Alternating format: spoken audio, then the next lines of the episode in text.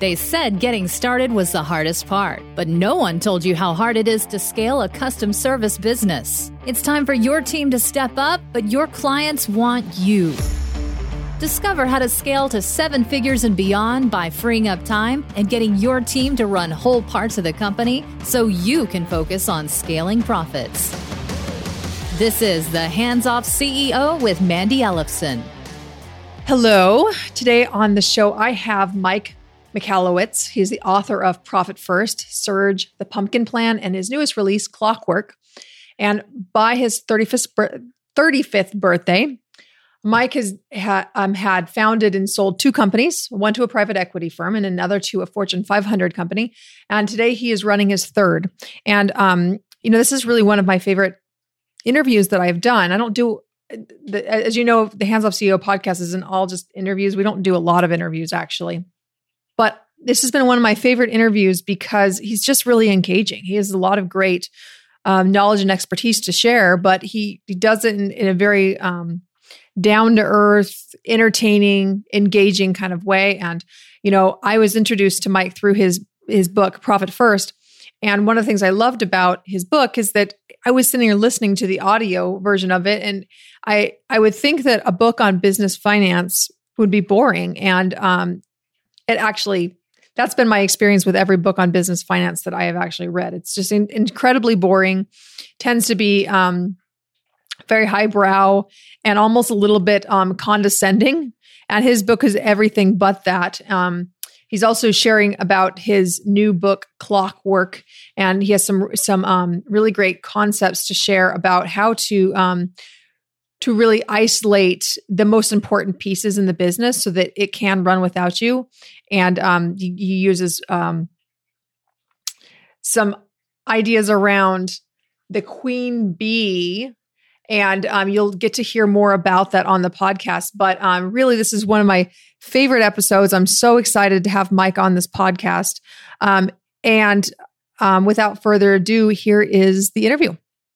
I have Mike Michalowicz here on the Hands Off CEO podcast. Welcome, Mike. Mandy, thank you so much for having me. It is my pleasure. And, um, you know, I was first introduced to your work from the Profit First book that you first wrote. I've shared it with uh, countless people. I implemented it into my own business the first year. I think we doubled profit. Um, oh, you did? Profit the first year we did that. Yeah. So Boom. Um, and you know what I love about this, the system, the cash flow management system, is that is that um, you know what? When we were first implementing this we had all these breakdowns with our accounting systems and like everything working together and and it was so interesting because i had actually never had a better perspective on on on um, our financial health in the business even though we actually didn't have access to our books. Isn't that isn't that wild? It is. So i had the same experience. You know, I started, I wrote Profit First. Uh, I started working on it for myself 10 years ago, 11 years ago is when I started doing it. And I, I mean, wrote the first book five years ago. But very quickly, I realized, wow, I can drive profit. I can have better cash management without ever looking at, a, a, at an accounting statement. And the funny thing is, my accountant came to me and said, "He's like, wow." He goes, "You really?" He goes, "You've really mastered your accounting finally, Mike. You figured it out by not figuring it out, just not actually looking at it. It's kind of coincidental."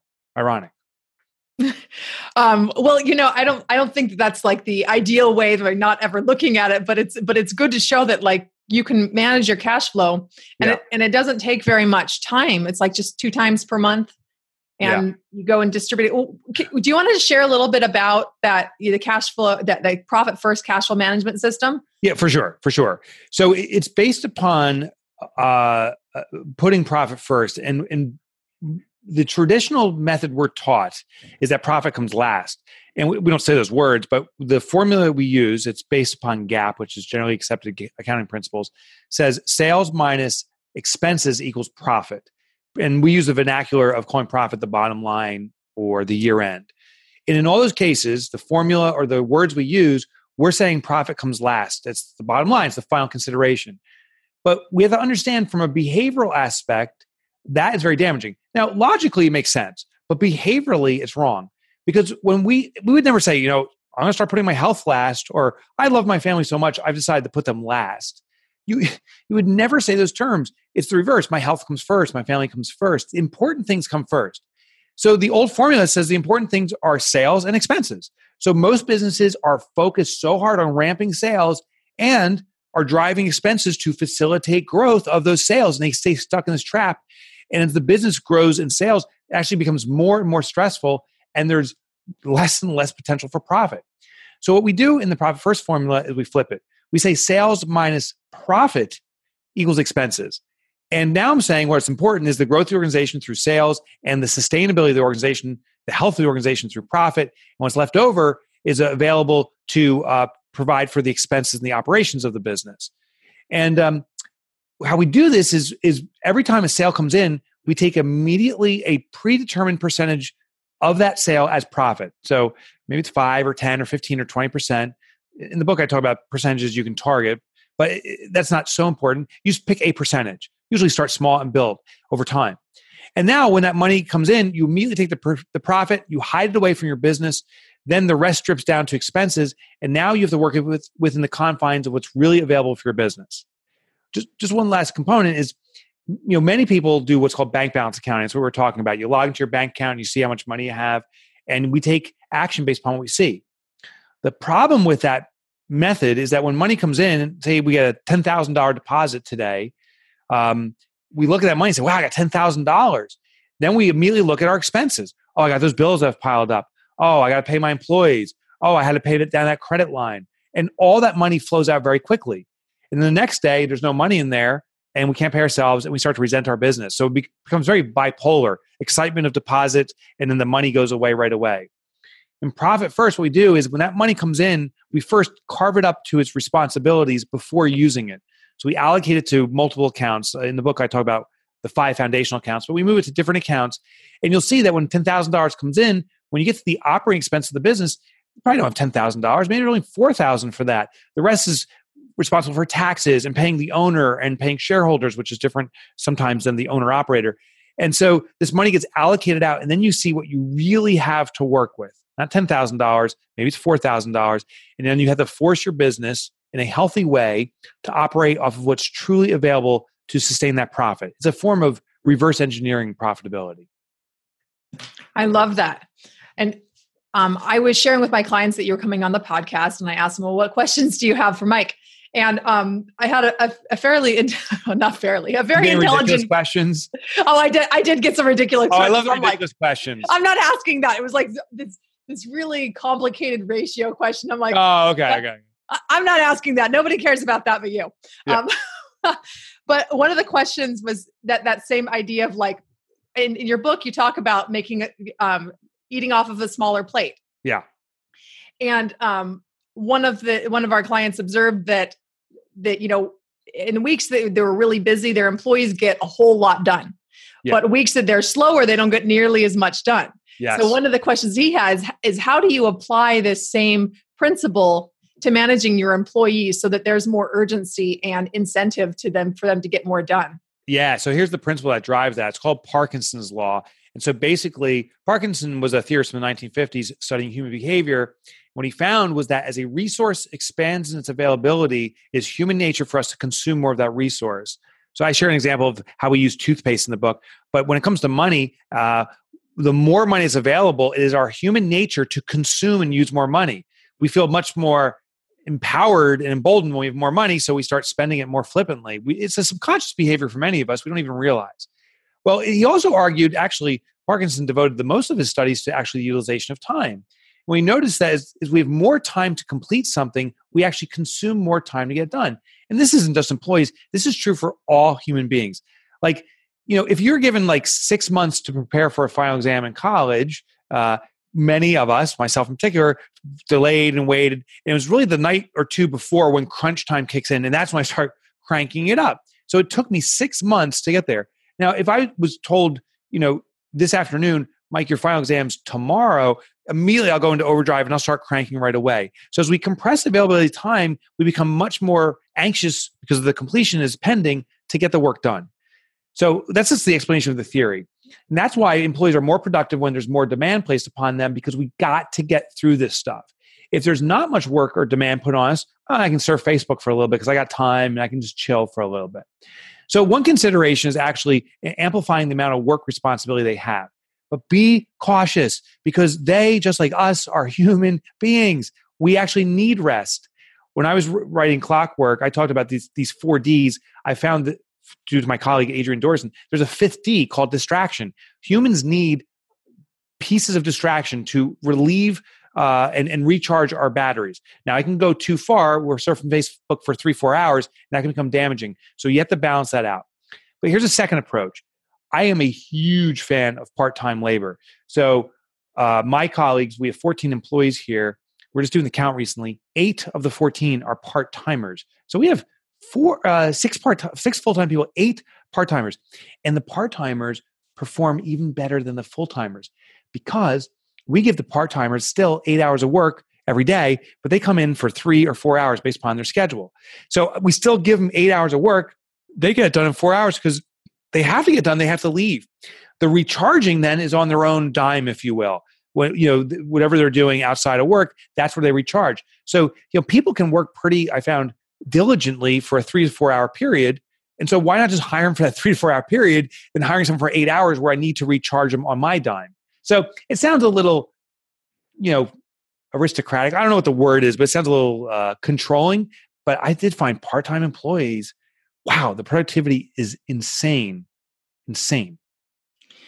That is a really interesting perspective because I have um, I have I have concerns sometimes with part timers because the commitment level and and maybe that's because there's not enough of a requirement like these are the hours that you're working and maybe it's more of like instead of a contractor it's it's a it's a part-time employee where you're yeah. really de- defining the hours so um th- that's an interesting perspective well i'll give i'll give you a, there's a tool that may help if you're concerned about hours that means you're maybe concerned about are they dictating enough income to take this job seriously maybe what I found is the biggest driver for my part timers is not income. In fact, even our ads say if you're looking for a job to earn great money, this is the worst job ever. Stop reading.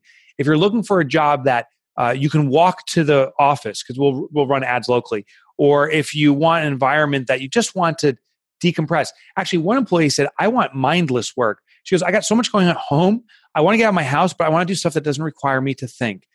Uh, and and she, her name's Amy. She loves her job here and she works for three, four hours a day and is probably one of our top performers. The interesting thing, thing is loyalty too. You think, you know, full time employees are the loyal ones. Amy, part time employee, uh, one day I was leaving at five o'clock and Amy was sitting at her desk. I'm like, what are you doing here? She's like, ah, oh, we had a project that uh, needed to get done and I just wanted to come in and get it done for us before the weekend came about. It was just it was unbelievable. So I think we just need to be very in tune with what our employees' ambitions are and realize that money is not always the big motivator for them. And if we can align the job to serve what serves them, um, you will get extraordinary things out of both full time and part time people, I believe. Yeah, I would agree with you. And I, I do think I, try to avoid um, hiring anyone that money is their main motivator yeah, because, smart. because as, as, soon as they then another job comes along that will pay them more, they're gone. Of course, right? Yeah, of course. Yeah. That's very smart. Yeah. So um, another question from one of our other clients i thought this was a good question as well the, the what is the most important leading indicator to track in a company that is um, that you want to run without the ceo and that's scaling?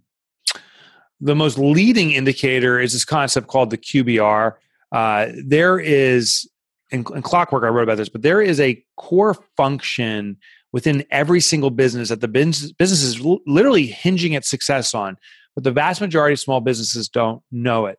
So we got to pinpoint it. And here, I'll give it by an example and I'll tell you how to pinpoint it. And it's actually something I didn't even include in the book. This is a faster, easier method.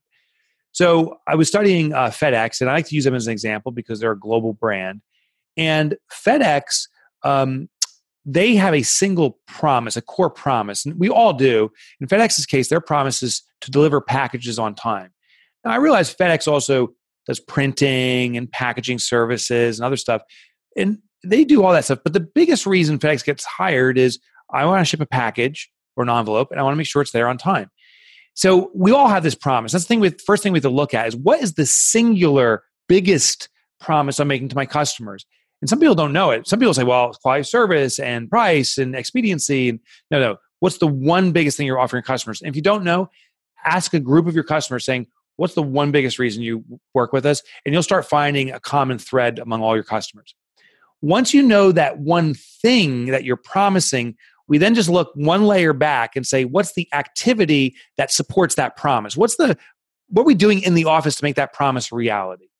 And for FedEx, just going back to that example, FedEx uh, does a lot of things. They have customer service, they have uh, logistics, and so forth. The number one thing that makes sure packages get delivered on time is the logistics, the movement of packages. And so FedEx, I would argue today, could say, you know what? We're going to amplify logistics. We're going to be so attuned to it that we're actually going to cancel any customer service. We're not even going to answer the phones, but those packages will never, ever, ever not make it on time. What would happen to FedEx? Well, if we fast forward one week, I bet you a few complaints would file in. I've called the customer service line, just keeps ringing, they don't answer, but packages are being delivered on time. I don't think the consequence would be that major. Conversely, FedEx could say, you know, screw logistics, like that's overrated. Let's just go all customer service. We're going to just be the friendliest company ever. If you call FedEx by accident trying to order a pizza, we'll ship it to you. And I would suspect within one week, FedEx would be on the brink of going out of business. Could you imagine you you you you put a package out, they don't pick it up. Uh, you put a package, in their system, and they don't know where it is, and they say, "We don't know if it'll ever get delivered." FedEx will go out of business overnight. The core function, that's the QBR, uh, stands for Queen Bee role. That's the core element that the business is hinging its success and ultimately its thrivability is based upon that. We have to do the same thing. Determine what your biggest promise is peel back the onion one layer and say, what's that core function making that promise reality? Then, to get to this question, the owner needs to extract themselves from any activity or responsibility in that place. Other people, other systems need to be supporting it. The owner should keep an eye on it, just like everyone else. And if it, if it falters, action needs to be taken. But if the owner is maintaining the QBR, the owner is a conjoined twin to the business and can never escape.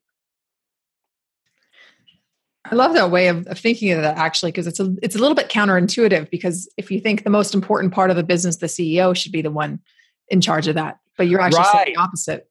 Right. Yeah. The CEO is, you know, I, I think execution of a C, uh, the roles of a CEO in in the true definition is a vision, a clear outcome that wants to be attained, and then it's the organization of the resources.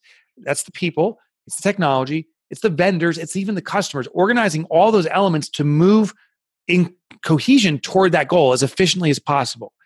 The CE, there's a dedicate, there's a statue dedicated to CEOs, I believe. Uh, Michelangelo made the thinker, and here's some guy sitting on a rock. He's naked. Don't you don't have to do that part. But here's some guy sitting on a rock, just thinking, and that is the most important element of CEO ship. Is we need to spend time thinking. I've yet to find, I'm looking, I've yet to find a statue called the doer. You know, some guy pulling his hair out with a phone in his hand and, you know, sweat coming down. There is no doer statue, yet many CEOs, all of us men and women, aspire to be extraordinary doers. No, let's be extraordinary thinkers. I love that. I love that. And it, this, as you're explaining that, you know, something I wanted to point out before we get into the, the clockwork part of, of this um, your profit first book this is like the first finance book that I actually read that was useful, immediately useful. That wasn't is so dry that I couldn't get through it. Right? Because there's right. some some of those books are painful. Yeah, yeah. And, and I actually listened to the audio, your oh, audio awesome. book of that, and it was it was entertaining. Can I, can you actually believe? I can't believe that a, a book on finance was actually interesting. So uh, that means the world to me because I, I, for me to consume books, I need to be engaged, and so just hearing. Thanks for saying that. Yes, yes, you're welcome. So I would I would highly recommend um, getting the book Profit First. The the uh, that chart in that that you, you show based on the different levels of revenue, yeah. how much percentages. Um, that was everyone I share that with. They're just like their mind is blown because um, what what I love about that is is that it gives CEOs the permission to actually pay themselves what they should be. Yeah. and also to there there's like this, this clear framework to say well this is this is what our standard is. And that's how you can explain it to your staff and not feel like you're being greedy. Yeah yeah exactly. So we did some research.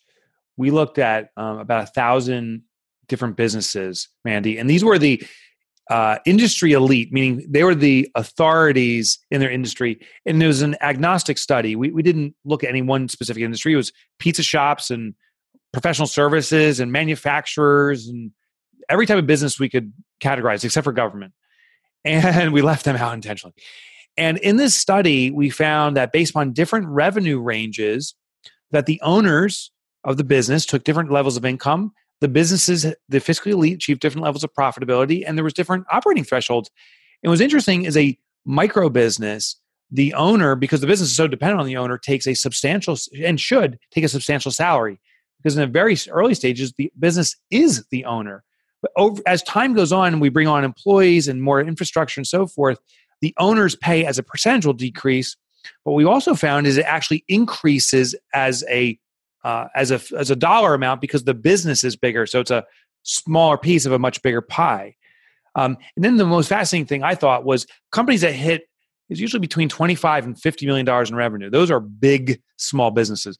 Businesses that hit that size, the owner was actually in many cases not engaged in the business whatsoever. And all they were doing was being an owner of the business, getting a shareholder distribution, but not getting any salary, if you will, for operating the business. So this is an interesting arc of how a business grows. Yes. Um, this brings up to me this question that I, I run into with a lot of people, a lot of CEOs who I speak to. And it's this question of should I scale my company? Mm-hmm. And there's like these awkward stages that go at, as you go in between these different stages in this chart that you're laying out here, where like you're making more and making less. So like, how do you manage that? You know, how do you know should I should we really take it from from one stage to the next, and how much money should I be making at each stage? Do you know what I'm? Do you know what I'm asking? Yeah, I, I totally know what you mean. Yeah. So whoever said bigger is better, that guy is a real jerk total dick because it's a lie. Like whoever said bigger is better, it's a lie. Here's what I believe, Mandy, that the right size business can find us. And I believe we really need to be attuned to what speaks with us. You know, I, I was just down at the uh, shop, um, the newspaper stand, and there's Sara Blakely on the cover of Inc. I can't remember what magazine was, but there she is, billion dollar CEO, right? And for a second, I'm like, oh, I'm not a billion dollar CEO. I suck. I need to be the next Sara Blakely. I got to drive myself forward. Where, what's wrong with me? And this competitive spirit kicks in. I think we, the exalted uh, CEOs and entrepreneurs of the world, are lottery winners. Now, I, I'm not discounting what Sara Blakely did. What she did is phenomenal. Great timing, great product, great leadership, extraordinary. But also, I believe there's as thousands of people just as talented, maybe even more capable than Sara Blakely, and won't have that billion dollar business because their product isn't in the right place or the right time. But it's a product that's needed and desired. And maybe it's a $500,000 business or a $100,000 business or maybe a few million. I, I don't know. But I know that it's still needed. So for us to aspire just to be big as kind of like a keep up with the entrepreneurial Joneses, I don't think is a good behavior.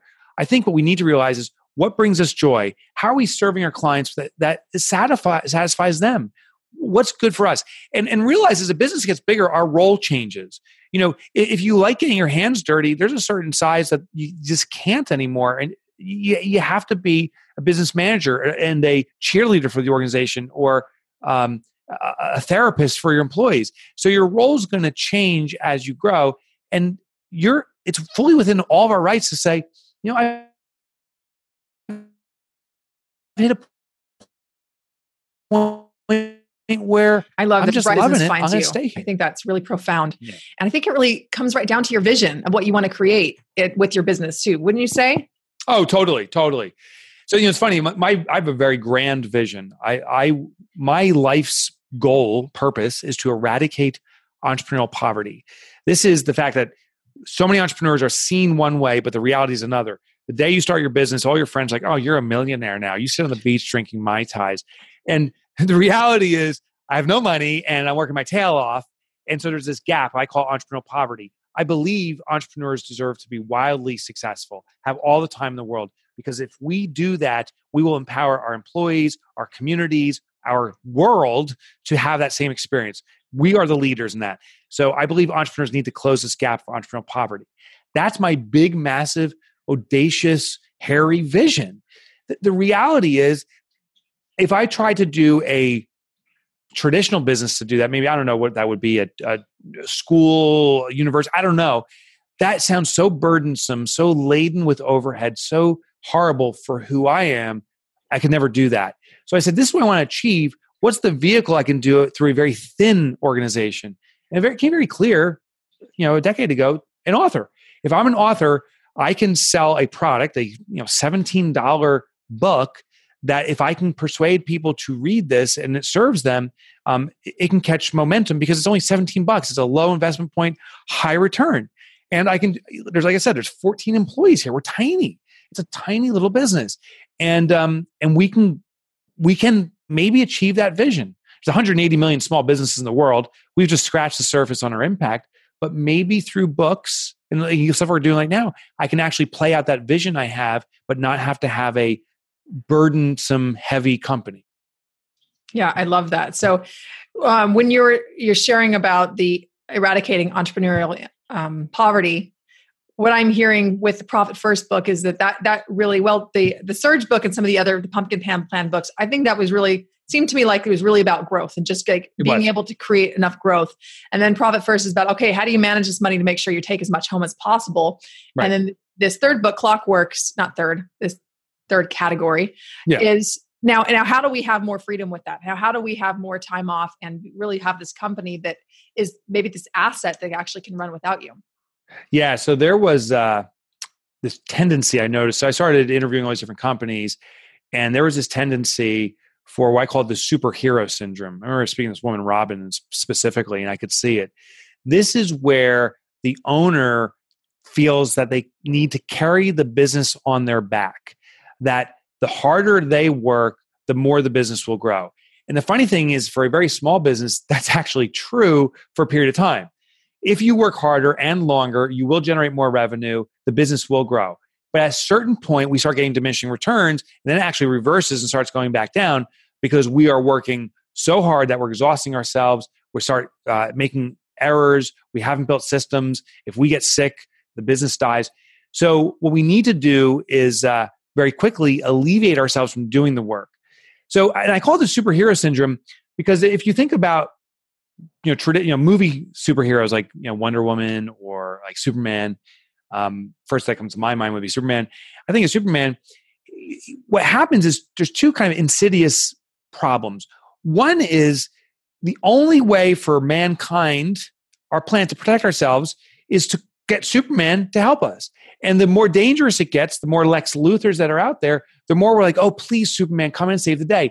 Superman actually is disabling the military and the police from protecting us. He's actually forming dependency. And uh, if you ever watched the, the Batman television show, like I grew up with that, you know, the commissioner, the chief, the commissioner of police had a bat phone to say, oh, we're desperate again, and it had a direct line with Batman. So this unhealthy dependency occurs because of the superhero syndrome. The other thing is there's a wake of damage. I don't know if you watched the Wonder Woman movie. You know, she's bling, bling, bling, blocking all these bullets.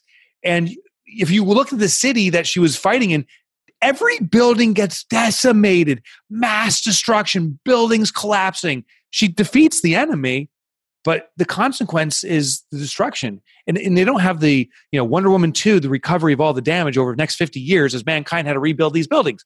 They don't show that part of the movie.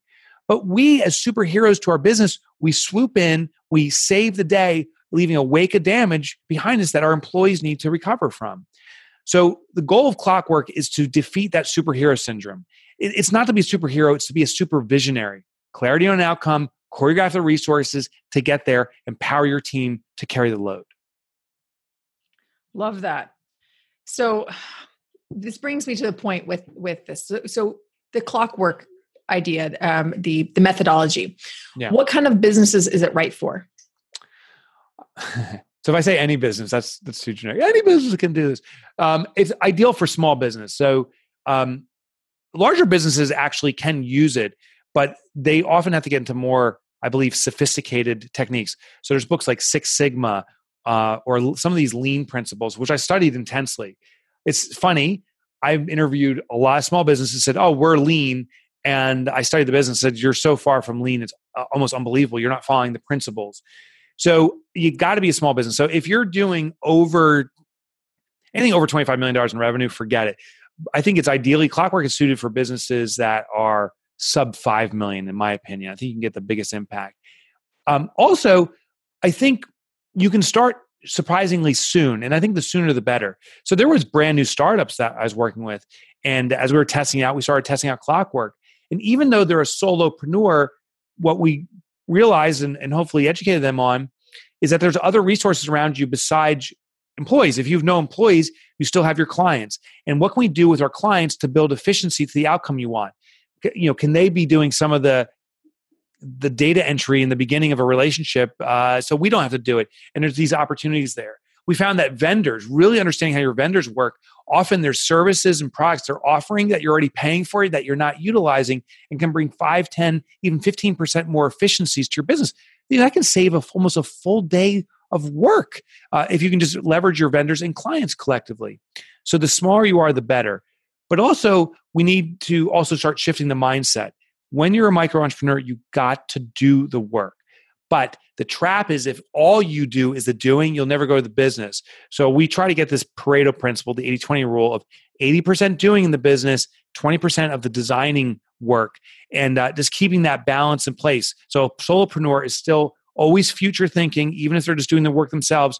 Then when they bring on that first virtual help or part timer or, or, even full timer, now they're doing a little more design work as that employee starts doing more of the doing work, and the uh, entrepreneur is slowly throttling the business over to the point where they're only designing outcomes for the business as opposed to doing any work.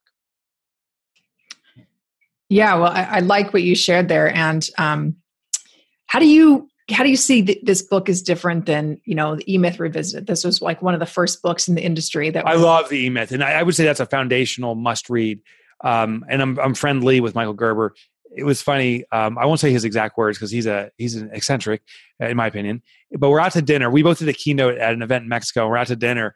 And i said michael i, I think your book if no one if someone doesn't read your book it's a fatal flaw. They got to read the bible for entrepreneurship. But i said i do have one challenge to it. And I said, I consumed it as a switch that I'm, he says, don't work in, work on the business. And I said, um, the problem is I've never found that switch. My, my biggest company was on a run for 7 million when I sold it and I'm still working in the business so much. I said, I don't think it's a switch. It's a throttle. And uh, then he said some choice words, but in a loving, fun way. And then we talked about clockwork. And what I explained is in clockwork, I am showing the throttle of how to extract you. The, the thing is this the analogy this is not michael gerber's analogy but the one that we all often use is that our business and ourselves is a parent child relationship i gave life to my business therefore i'm its parent i am nurturing the business with the intention and hope that one day it'll have its own legs and it'll come back and serve me. That's the parent child relationship. I believe that's a fatally flawed analogy. I think it's conjoined twins.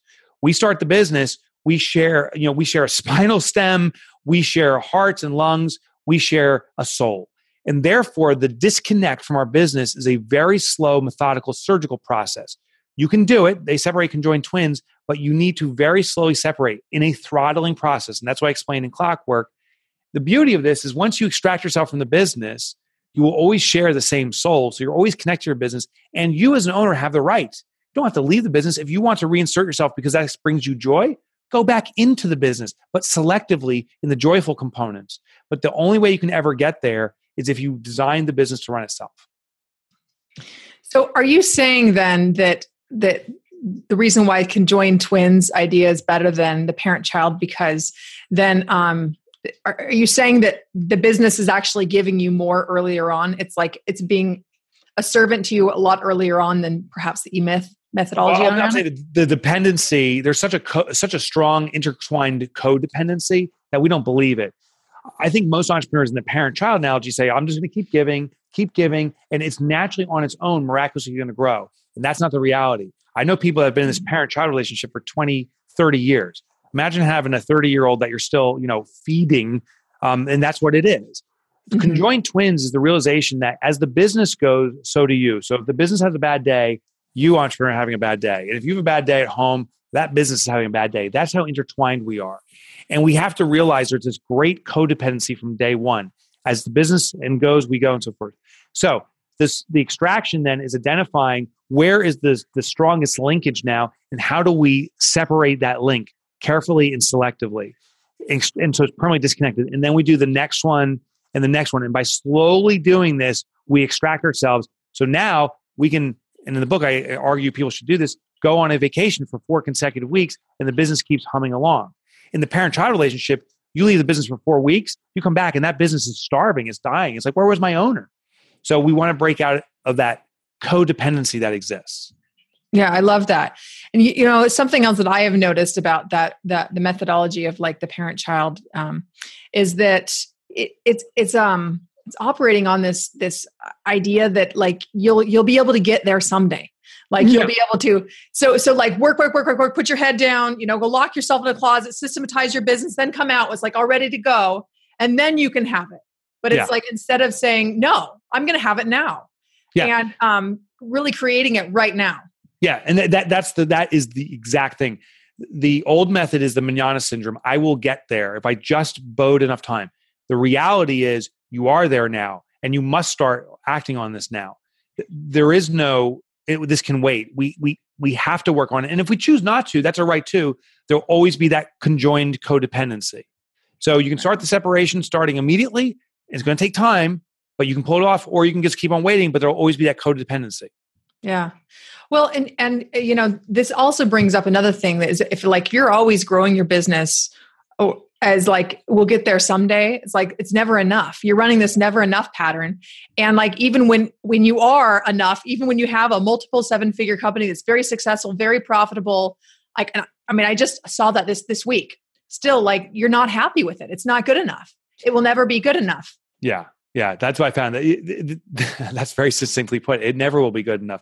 I think I think it's human nature. I, I've noticed for myself as my business has grown, I'm like, we can do better than this. As my personal income has grown, I can do better. But here's one thing that I never want to be satisfied, and this is what keeps driving me on, is the fulfillment of my ultimate vision. Like eradicating entrepreneurial poverty is so big for me that it energizes me every single day.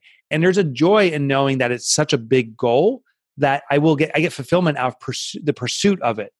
Um, other goals like you know I want to have that first million dollars in revenue. Well, when I hit that, it's like this is it, and then I want to hit five million. This is it. Like like those goals I think are nice milestones, but they're not the great kind of light in the distance. At least that's how I see it. So I am very energized and excited about the, the that big mission and seeing momentum toward it. I get excited about my colleagues and stuff embracing it too and seeing that it's become more than me and, and how Profit First and Clockwork, how these books are playing out is now like, Mandy, you, you've been amazing at this. You, you know, you're embracing it and it's becoming part of you. You're actually writing a book that, that, you know, may eclipse it. Like, like that's a beautiful thing. This, these concepts and what the work that I like to be involved in is something that's ultimately greater than me and it lives on without me. And other people are taking it to levels that I could never take it to myself th- that to me is the ultimate joy and ultimately ultimate motivator. And because it'll never be satisfied, it just keeps kind of churning in me. Well, I love that, and I don't see that as from any place of lack. You're you're growing no. it from this place of abundance, and like, how much more can we add, and how much more value, and that's that's how you mobilize teams. Right? Yeah, yeah, it's almost, know, it's funny. I, I, almost wake up. I was talking to a colleague today. I almost wake up in desperation. Like, I wake up in the morning and say, there's not enough time to get all this done. Like, we need more of us. Come on, people. I'm, uh, I'm actually doing an event, I think in two weeks, an author event. I'm teaching authors on, on how to write books from my perspective, what I've learned in the journey. I, I believe in authorship so, so much. I am really hoping other authors, more authors step up. And listen, there's thousands of great authors out there. I want there to be hundreds of thousands of authors, or, or and there's these phenomenal books out there that aren't being discovered. Like we don't have much time on this planet. We got to get the word out. And and if if I ever felt that I'm the one person that needs to carry that message, I, have set up for failure. We need an army of us, you know, moving forward on on these big missions. Yeah, well, that will sign me up. That sounds like really right. a great event to be at. And you you you've done a really fantastic job of promoting your books too. I've noticed you have you have hundreds of reviews, and um, they're all five star reviews, and um, and that that goes to show that you're you're really good at at uh, marketing your business and your ideas, but you've got to have something of substance that people really love, you know, and that's why you're you have such great reviews of what you're doing. I, you know, it's interesting. I, I met with a guy. It's about 10 years ago, I was writing my first book, and he said, um, Do you feel your work is better than some of the alternatives or many of the alternatives? And I said, Yes. And I think anyone that believes in their own product and item should say yes to that. And I said, Yeah, of course. He, he says, What do you think about the way people are marketing? And this is this was the high time of these info marketers. I'm like, it's slimy, it's gross. And and listen, the book, a book is the definition of info marketing. Like that's the original info marketing piece. And like, it's slimy and it's charlatan with, you know, look at my fake jet behind me, my my fake rented Lamborghini. I'm like, I, I want to hurl every time I see that. Because uh, he goes, I want you to know, Mike, you have a responsibility to outmarket them. If you don't believe in what they're doing or the way they're doing it, it is your job to beat them because the customer is going to buy what they're aware of. They need this. And if they only are aware of the, you know, the fake Lamborghini guy, that's where they're going to buy from. So step up, uh, put your big boy pants on, and let's do this. And that was the slap to the face I needed. And I said, I'm gonna I'm gonna market this aggressively, not not manipulatively, but aggressively. I have the responsibility that if someone is in need of entrepreneurial help and they're looking at a program, another book, or my book, and I truly authentically believe that my book is the best to serve them, I have a responsibility to shout from the, the rooftops, this will serve you. So that's why I market so much. Well, no, I love it. I love it, and I, I, um, I think that's fantastic. The thing is, is when you market a lot, then you can pick and choose who you want to work with, and you can that's true. also. It's true. Yeah. So, um, I'm all about that. I'm, I'm very much for outbound um, lead generation too. That that some people would say is in your face. And I'm like, nope, I can pick and choose exactly who I work oh, with, who yeah. my team works with. You know. Yeah. So Yeah. um, all, I'm all about the aggressive marketing. So so well done. Yeah, you know, there, there, there's there's two types of marketing, I believe. There's persuasive marketing and manipulative marketing, and I am a massive fan of persuasive marketing. I disdain manipulative, and this the difference is very subtle. Persuasive is where a, a prospect, whoever it is, a reader or a client or whatever, is at point A, and their best interest is to go to point B, but they are terrified of this and they're stuck. We need to use persuasive tactics, motivation, so forth, to move into point B, knowing is truly in their best interest. That's persuasion. Manipulation is their point A, and this is point C, and we uh, know that this is actually in their disinterest, that this would be hurtful for them and be taking money out of their pocket and actually not be of service. And then we move them to that point. That is manipulation. That's where it's intentionally to the advantage of the person selling, but to the known disadvantage of the client. And that really that gets me irritable. So I use persuasive techniques to move people to I know will serve them, even if they're afraid of doing it. And I have a responsibility to help them navigate that bridge. I love it. That's a great distinction. So um, I know you have a resource to share. How can people find it? What is it, and how can people find it? Yeah. So right now I got a free copy of my book Surge. So uh, and when I say free, I mean 100% free, not like, you know, $7 shipping or any of that stuff. Like you can go to my website. It's mikemichalowicz.com. The shortcut's mikemotorbike.com because no one can spell Michalowicz. My nickname in high school was Mike Motorbike. So go to Mike Motorbike as in the motorcycle.com and you'll see free copy of Surge. Uh, all of my books, there's free chapter downloads if you want to explore that. I used to write for the Wall Street Journal. You can get my articles there. I'm a podcaster and a blogger too. Love it. All right. Well, if if um, someone wants to reach out to you, how do they contact you? Uh, go to same website, mikemotorbike.com. Click on contact, and uh, you can get hold of my team um, or myself directly. Okay, love it. Well, thank you so much for sharing so generously here, Mike. It's been um, a very fun, engaging podcast a- interview, and um, I really appreciate you taking the time. Oh, it's my joy. Thanks so much, Mandy. Thanks for listening to this episode of The Hands Off CEO with Mandy Ellefson. If you want to work less and make more, make sure you subscribe and get a new episode every week and help spread the word by leaving a review.